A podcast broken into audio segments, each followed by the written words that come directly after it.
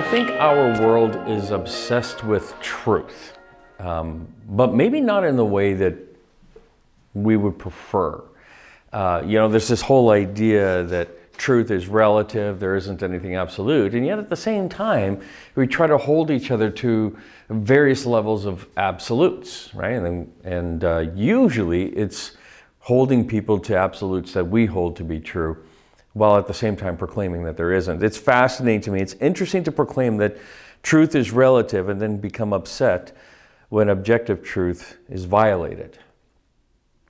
And that's kind of what we're walking into here a little bit in, in terms of our study. We're going to be looking into what is true.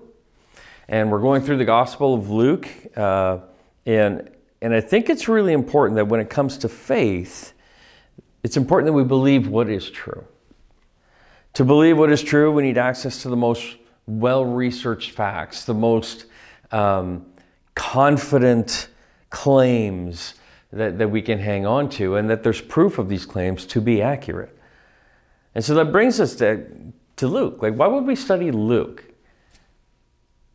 because Luke is one of these guys that um, you know you don't hear a lot about in the Bible. We know, and we'll talk about it a little bit later. But we know that he was a companion to Paul and things, and so you don't hear a lot about him. But we've got this guy who wrote the majority of the New Testament.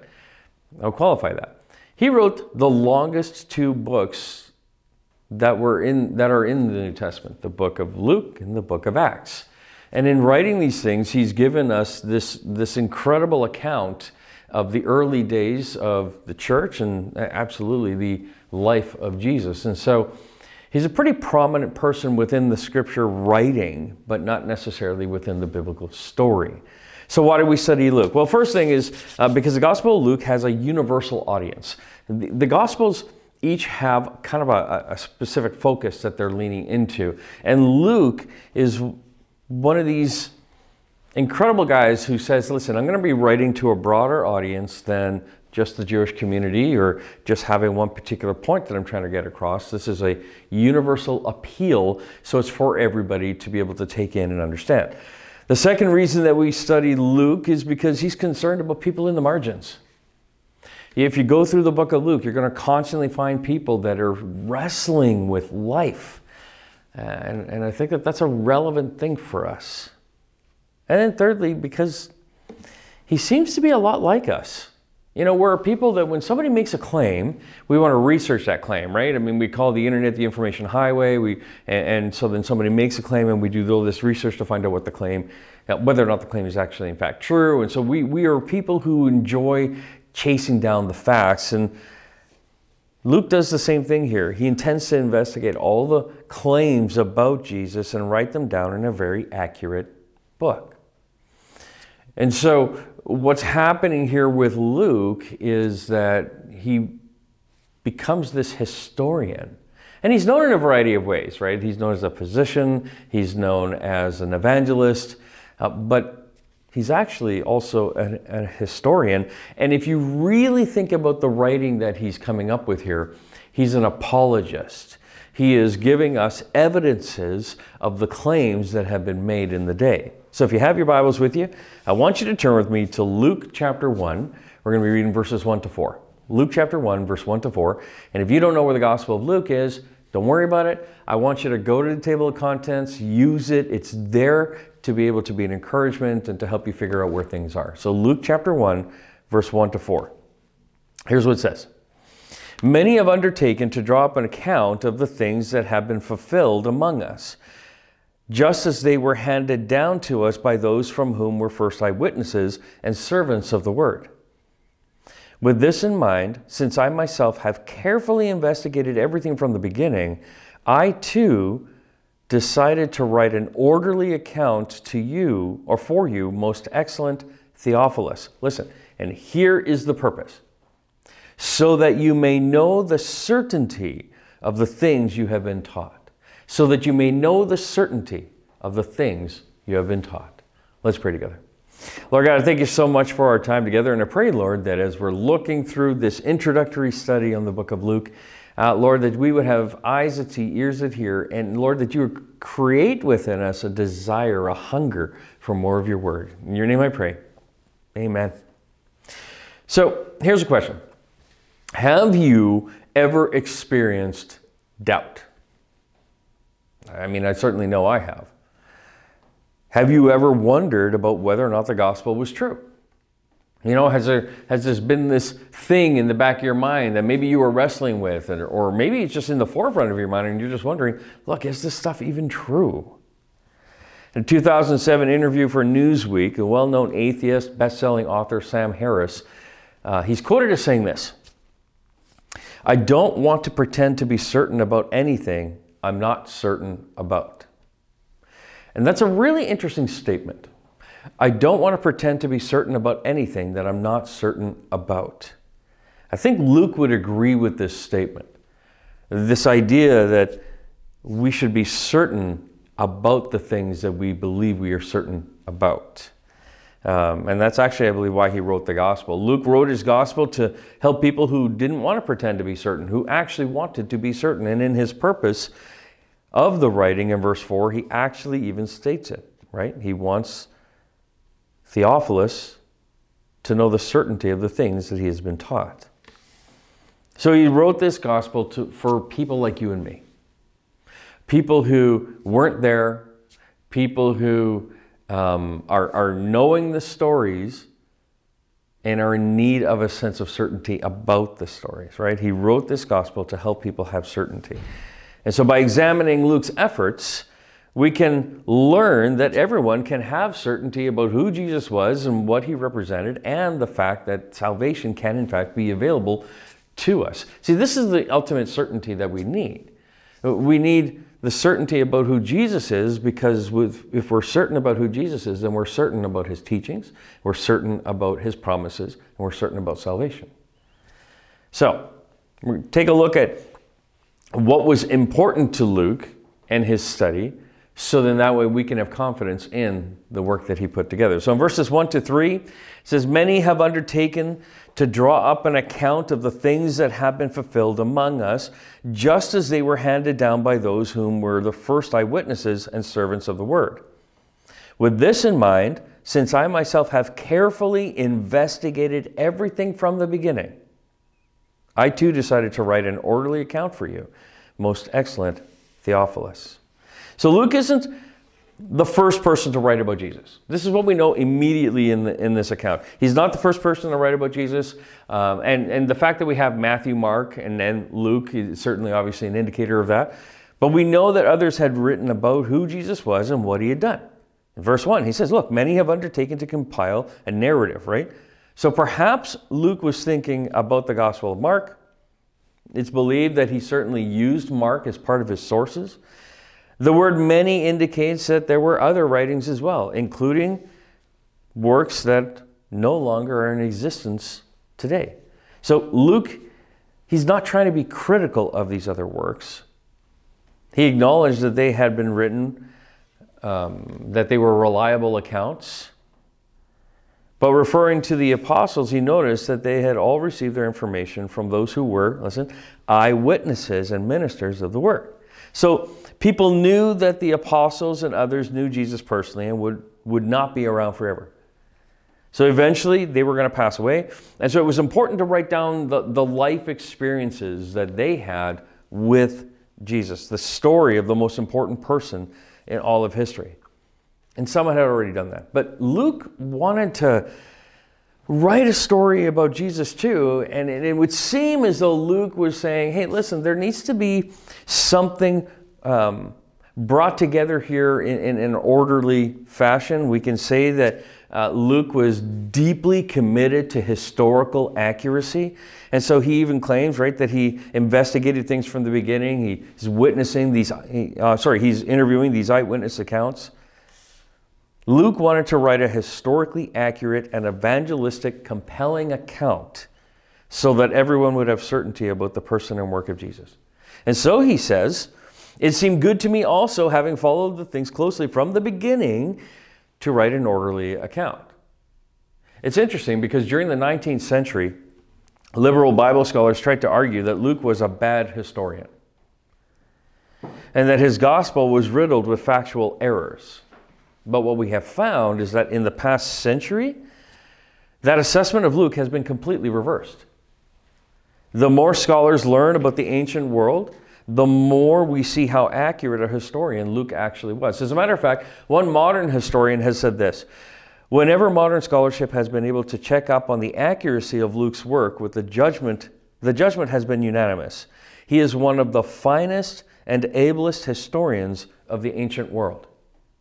Interesting. Some people say that in order to believe the gospel, we must jettison our reason and just simply have faith. But the fact is, is that the gospel is grounded in history. And this is what Luke is trying to help offer his, this person, Theophilus, and by extension, offer to us. Luke was an outstanding historian, and he didn't write a particularly fictional account of Jesus. It's not what he was after. He wrote a historically accurate account about Jesus, the person, and the work. So, historical accuracy is present within the Gospel of Luke.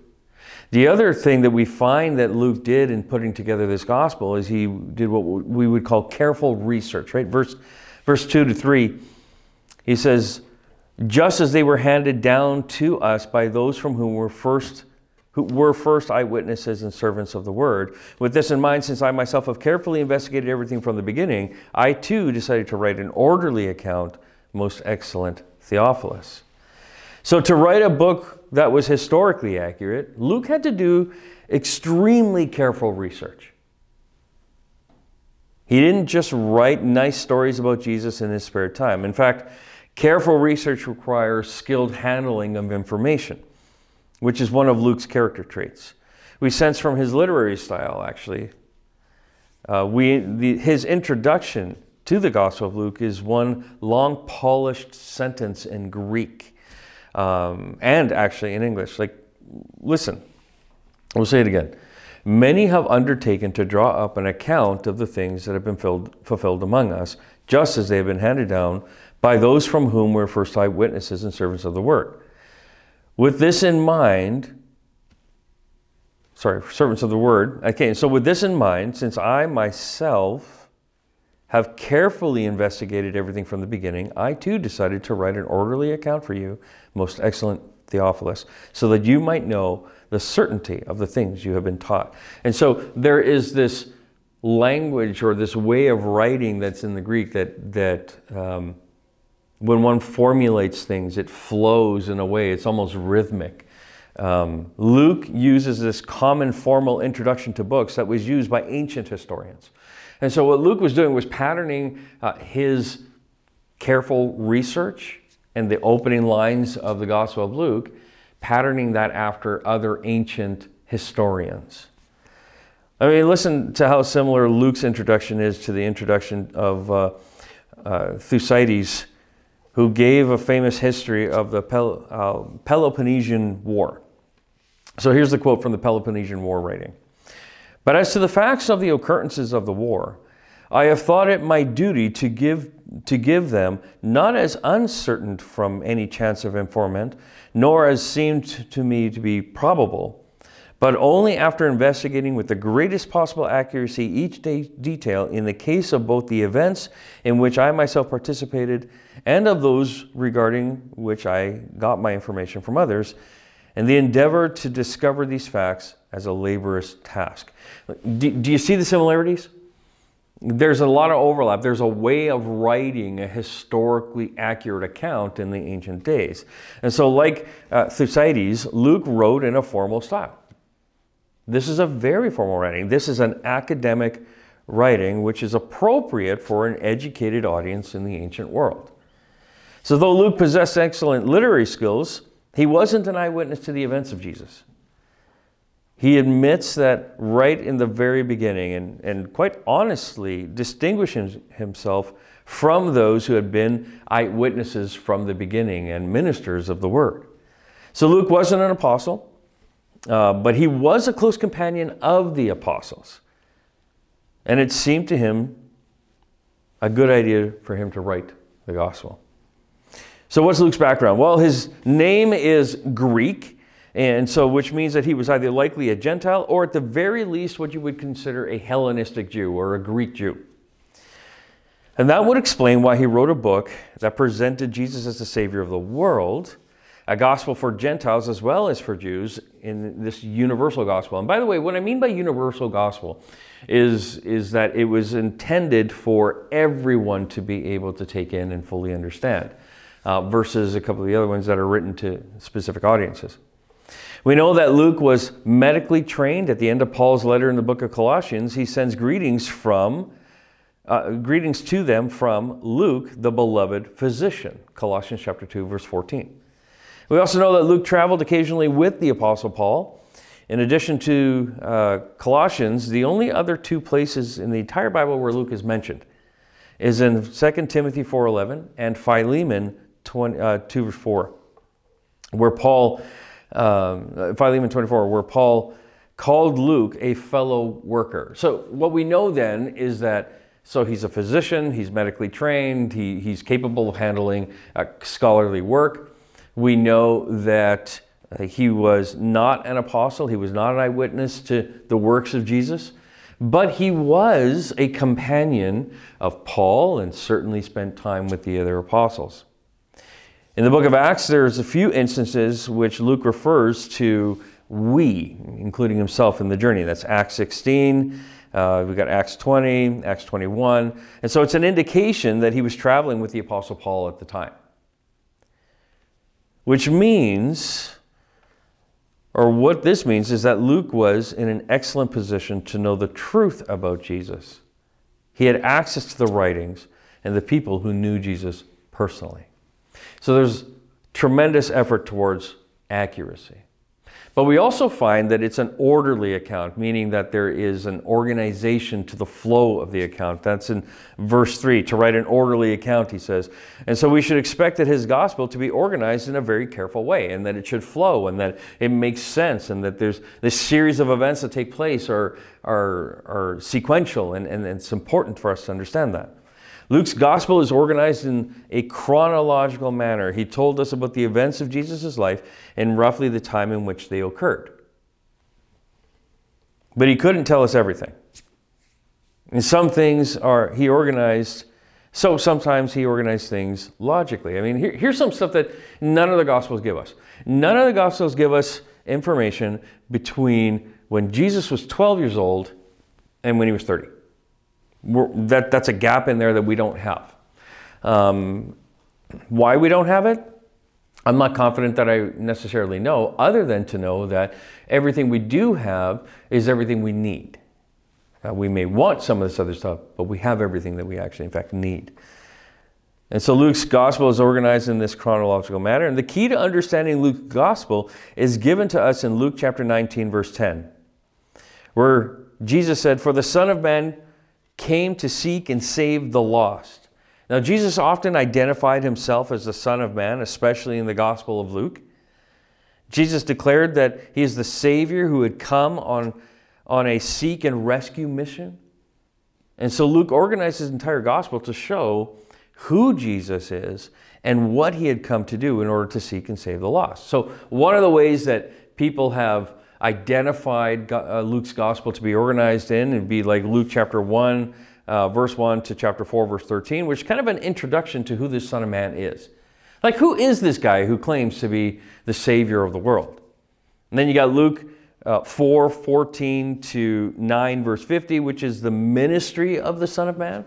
So, who is he? What was his ministry? You have Luke chapter 9, verse 51 to 19, verse 27 which is where you have the rejection of the Son of Man. And then Luke 19, 28 and Luke 24, 53, like that span in there, you have the salvation from the Son of Man. And so Luke's method consisted of historical accuracy, careful research, proper organization, but not just those things. And where those things are critically important, especially to our, our information driven minds. He had a very clear purpose.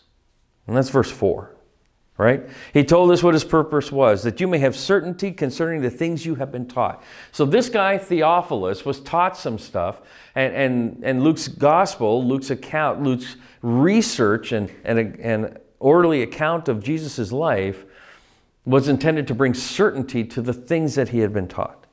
And so when Luke said you, he was speaking most directly to his friend Theophilus. And there's been a lot of discussion as to whether Theophilus was actually a real person, since Theophilus can be translated as lover of God or, or loved of God. And that's caused many people to say that, well, maybe that's not, not really a person, but it's anybody who is loved of God. Well, that's probably not the best way of looking at that particular name. It's more likely that Theophilus was a believer, he's probably a Roman, um, whom Luke dedicated both his gospel and the Acts of the Apostles. And so Theophilus is a character who uh, the Gospel of Luke was dedicated towards, as well as the Acts of the Apostles.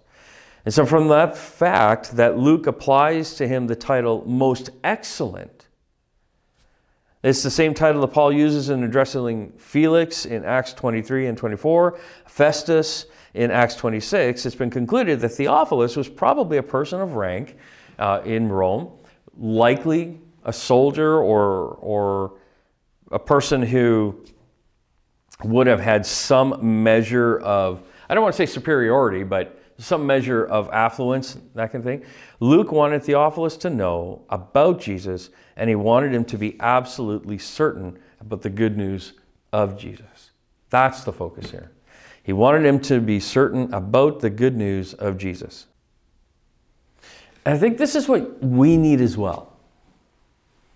We need this certainty about the things we have been taught. Many people have grown up in the church, and in growing up in the church, we've learned all these different things about who Jesus is. We've been taught things. But the Gospel of Luke, even though we've been taught things from the Gospel of Luke, the Gospel of Luke's intention is to give us certainty about the things that we have been taught. And so, of all the Gospels, the Gospel of Luke is, is really emphasized in this as a historical record, an account of Jesus. So, I do think this is what you and I need as well a sure and certain knowledge about the person and work of Jesus and the salvation that comes through Him and only through him. Like we need to know who Jesus is. We need to know for sure that he's fully human, fully divine. We need to know that Jesus, what Jesus came to do, that he came to live and to die and to rise again from the dead to save sinners like us who look to him for salvation. Like this is what Luke does for us. Luke's gospel is for anyone who needs to know Jesus. It's for people who have never met Jesus before. It's for people who need to meet him again and as if it's for the very first time. It's for people who aren't quite sure about Jesus, for people who are just starting to trust him, and for people who have known him an incredibly long time but still need to become more secure in their faith. You want to become more secure in your faith? I mean, this is what Luke's intention is in his writing. It's for everyone who needs certainty. So, as we go through the Gospel of Luke together in this next series that we'll be doing, well, until we're done the Gospel of Luke, we invite you to join us in walking through it and gaining certainty in faith. Let's pray together. Lord God, I thank you so much for our time together. And I pray, Lord, that as we Lord, as we dive into this searching for this certainty, that we would be able to look at Luke's gospel and recognize that He's done so much work for us so that we may be able to have certainty about the things that we have been taught. And so, Lord God, would we be a people who dive into it with an open heart and an open mind? In your name I pray, Lord. Amen.